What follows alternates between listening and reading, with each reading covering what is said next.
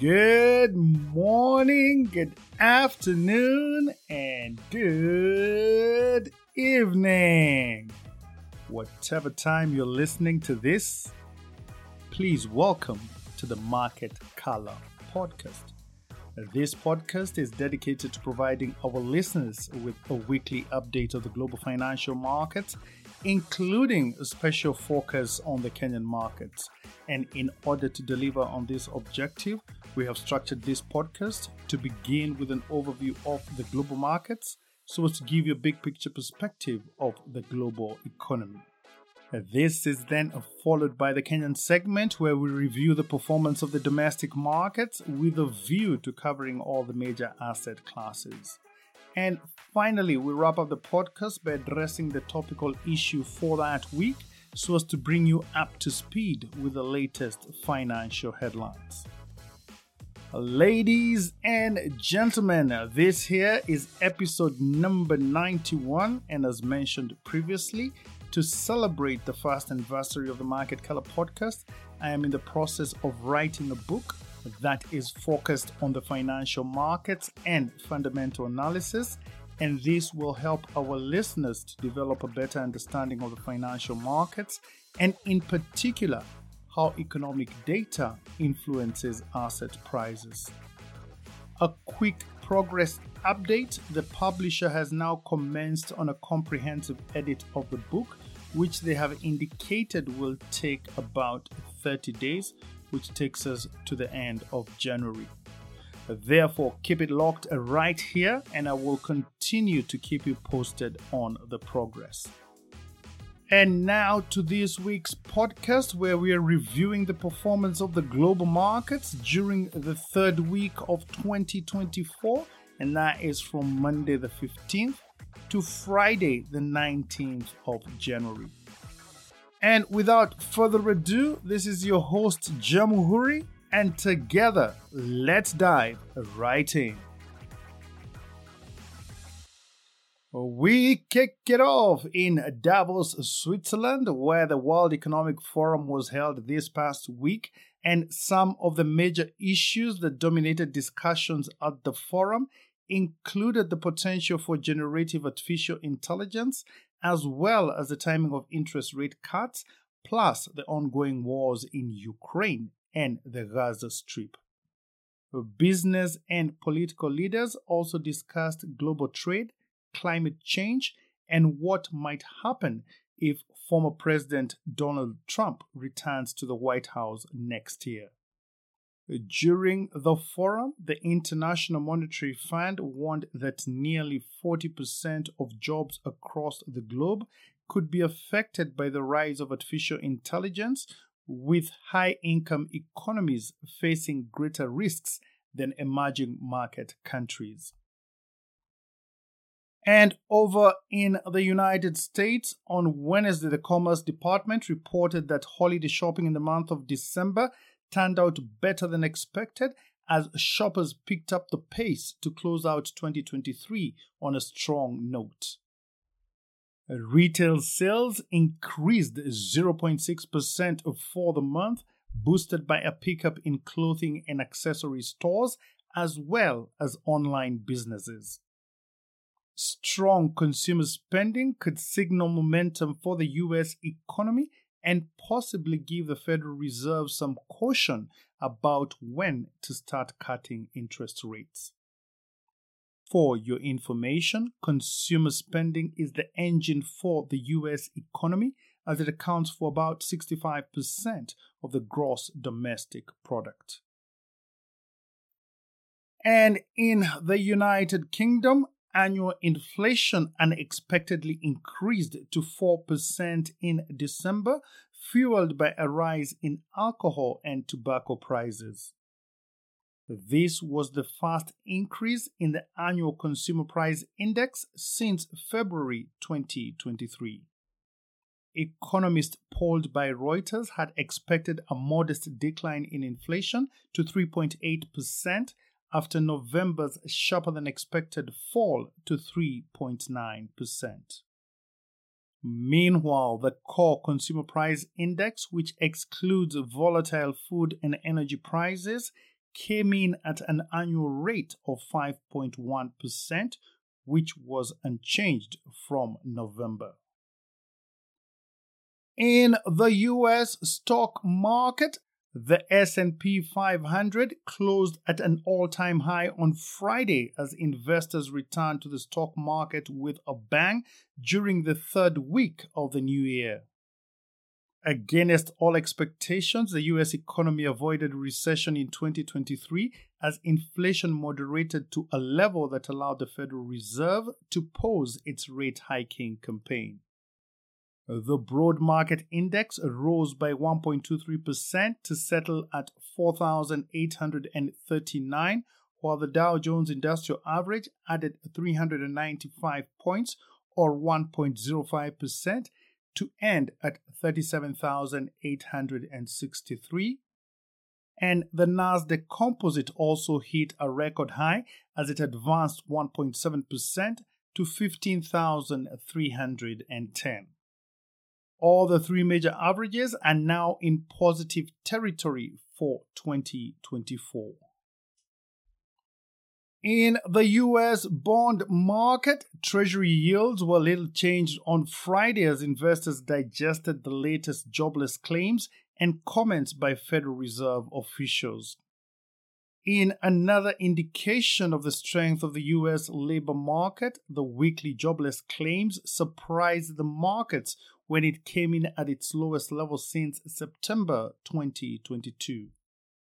The yield on the benchmark 10 year Treasury bond was marginally lower at 4.14%, whilst the yield on the policy sensitive 2 year Treasury note was up by 4 basis points at 4.397%. For your information, bond yields and prices move in opposite directions, and 1 basis point is equal to 0.01%. In the commodity markets, the price of crude oil was flat on Friday but was headed for a weekly gain as traders assessed the tensions in the Middle East along with concerns about the health of the Chinese economy.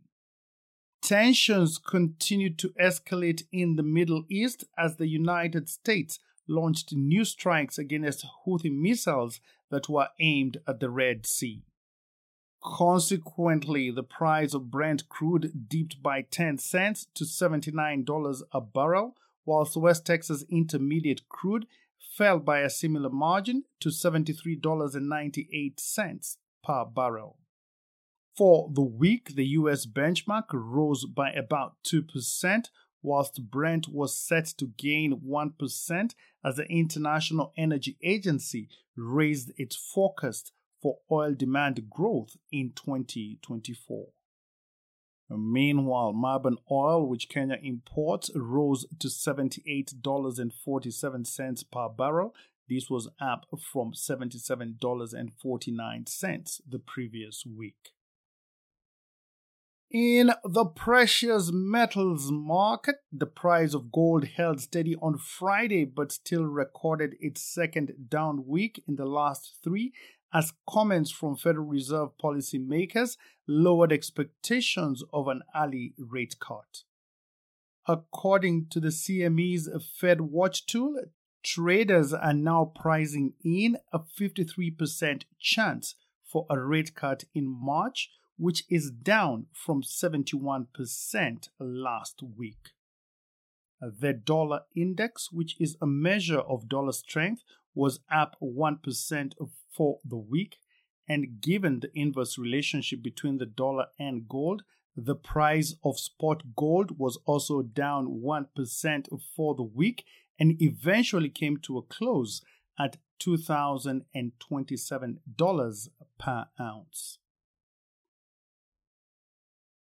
Uh, we now change scene to the Kenyan financial markets, and as is the norm, we start by looking at the domestic foreign exchange market, where the shilling continued to depreciate versus the major international currencies as well as the regional currencies. And according to data obtained from the Central Bank of Kenya website, the official exchange rate for the US dollar was quoted at 160.79 compared to 159.85 the previous week. However, in the interbank market, commercial banks were selling the US dollar at between 162 shillings on the lower side to above 165 shillings on the higher side. Meanwhile, the sterling pound was priced at 203.36 and the euro was valued at 174.65. And on the regional front, one Kenya shilling was changing hands for 23.72 Ugandan shillings and 15.70 Tanzanian shillings, and to the Rwandese franc, it was posted at 7.88. In the past year, that is 2023, the Kenya shilling depreciated by about 27% versus the US dollar. And given this current trend, I expect that the shilling will continue to depreciate for the foreseeable future. And this is mainly due to the country's excessive national debt, which now stands at above 70% of the gross domestic product and consumes about 65% of total revenue collections. And what that means is that for every one shilling that Kenya Revenue Authority collects, 65 cents will go towards debt repayment. On foreign exchange reserves during the past week, Kenya's usable foreign exchange reserves declined marginally by $15 million to $6.814 billion, which is equivalent to 3.64 months of import cover. This level of reserves is in breach of the central bank's statutory requirement to endeavor to maintain at least four months of import cover.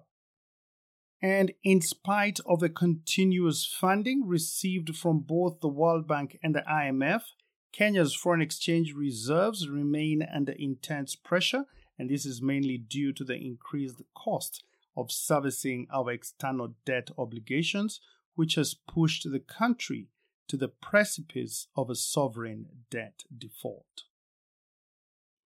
On diaspora remittances for the full year 2023, the inflow of remittances hit an all time high of $4.19 billion compared to $4.028 billion in 2022, which was an increase of 4%.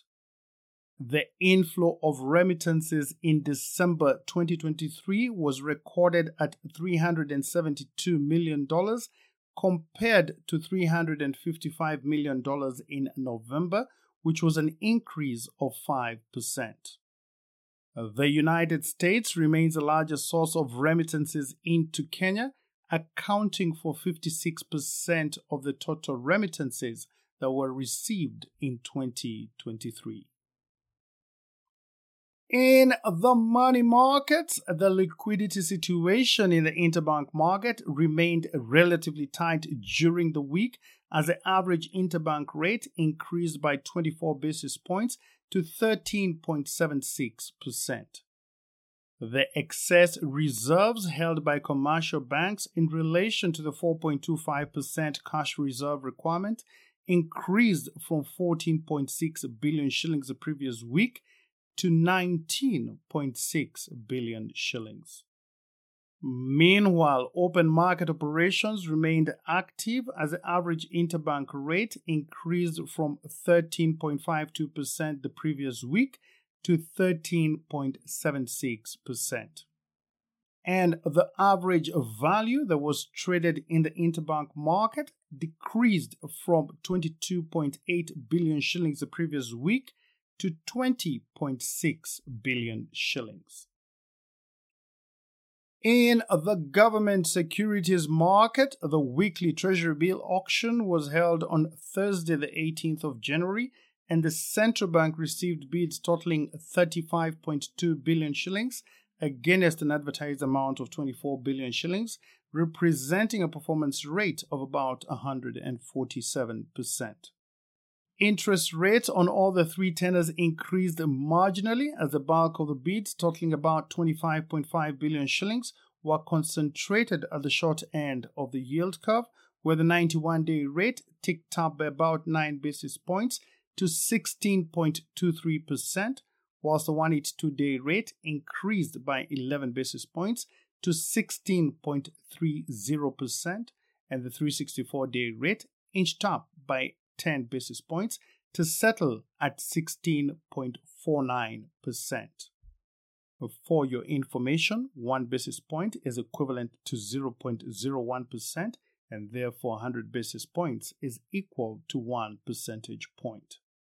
Please note that as interest rates continue to rise, investors remain focused at the short end of the yield curve because they can easily reinvest their funds at a higher rate every 91 days.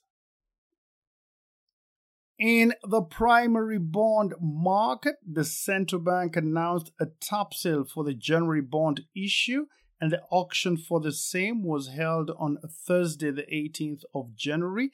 And the central bank received bids totaling 11.8 billion shillings against an advertised amount of 15 billion shillings, representing a performance rate of 79%.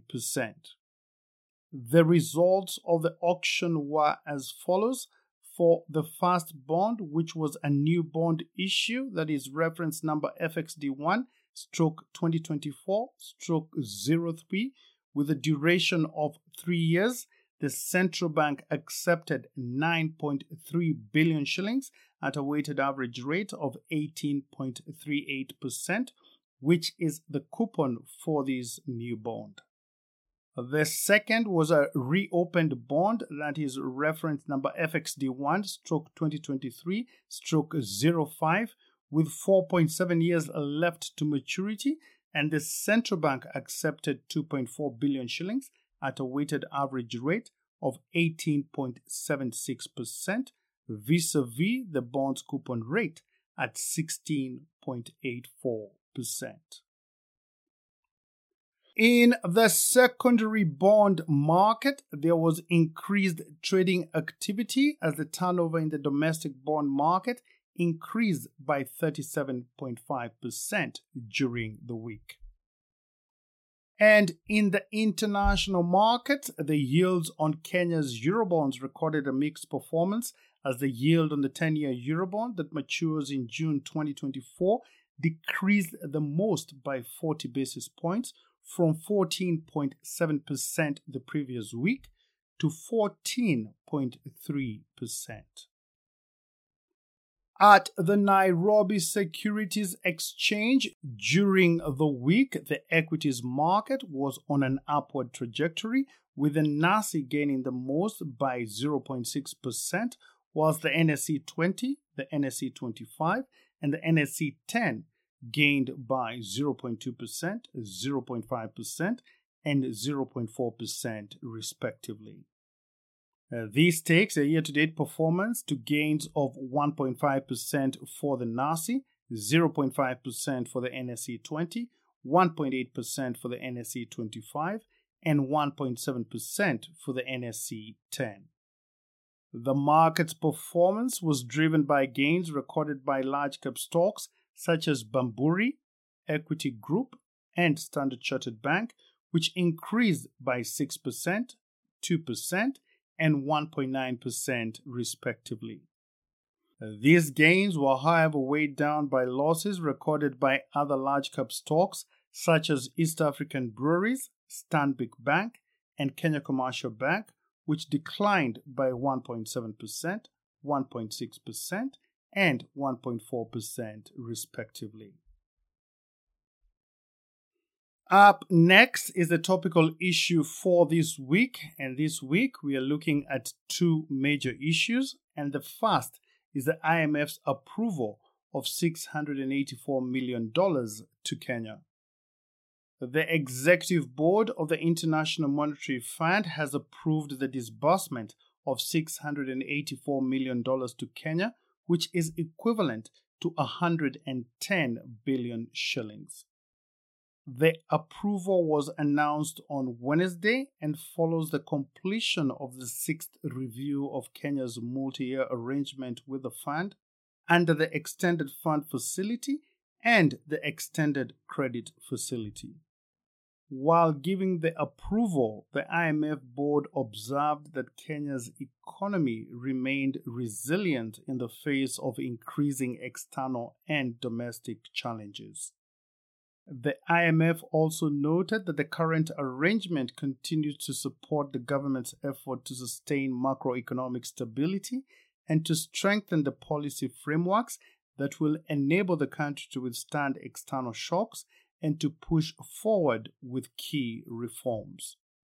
According to the IMF, Kenya's economy is projected to grow at 5% in 2024, driven mainly by a strong rebound in the agriculture sector.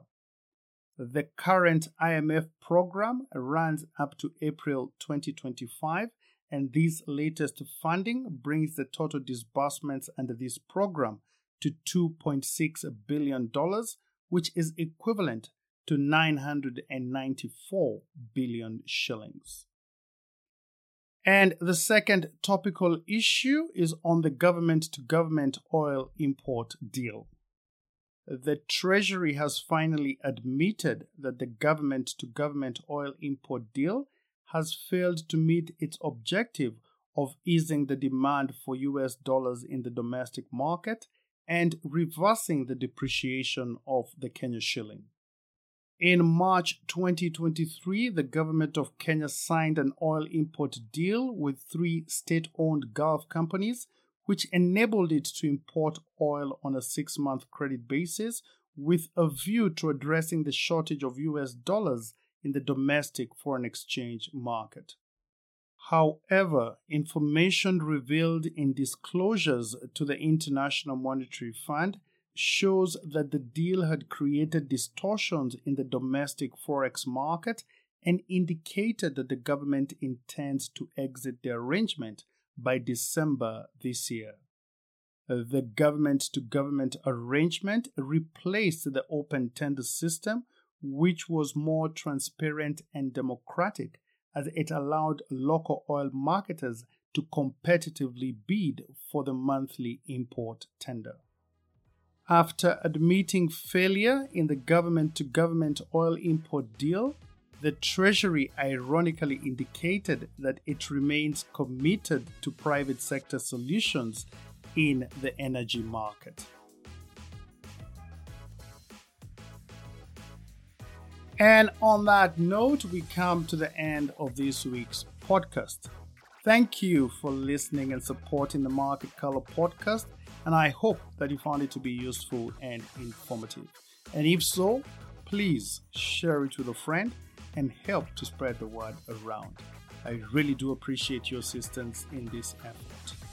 And for your information, the Market Color podcast is now available on all the major hosting directories that is Apple Podcast, Spotify, Google Podcast, as well as Amazon Music. Please consider subscribing so that you can be notified every time I publish a new episode. And if you have any ideas or feedback on how we can improve this podcast, please feel free to reach me on the following email address that is jamuhurig at gmail.com. Jamuhuri spelled J A M U H U R I. Once again, thank you for your continued support, and I look forward to interacting with you again next week. And in the meantime, please do have yourselves a blessed and fantastic week ahead. And remember, you'd rather be an optimist and a fool rather than a pessimist who is right. Think about it. Thank you, and God bless.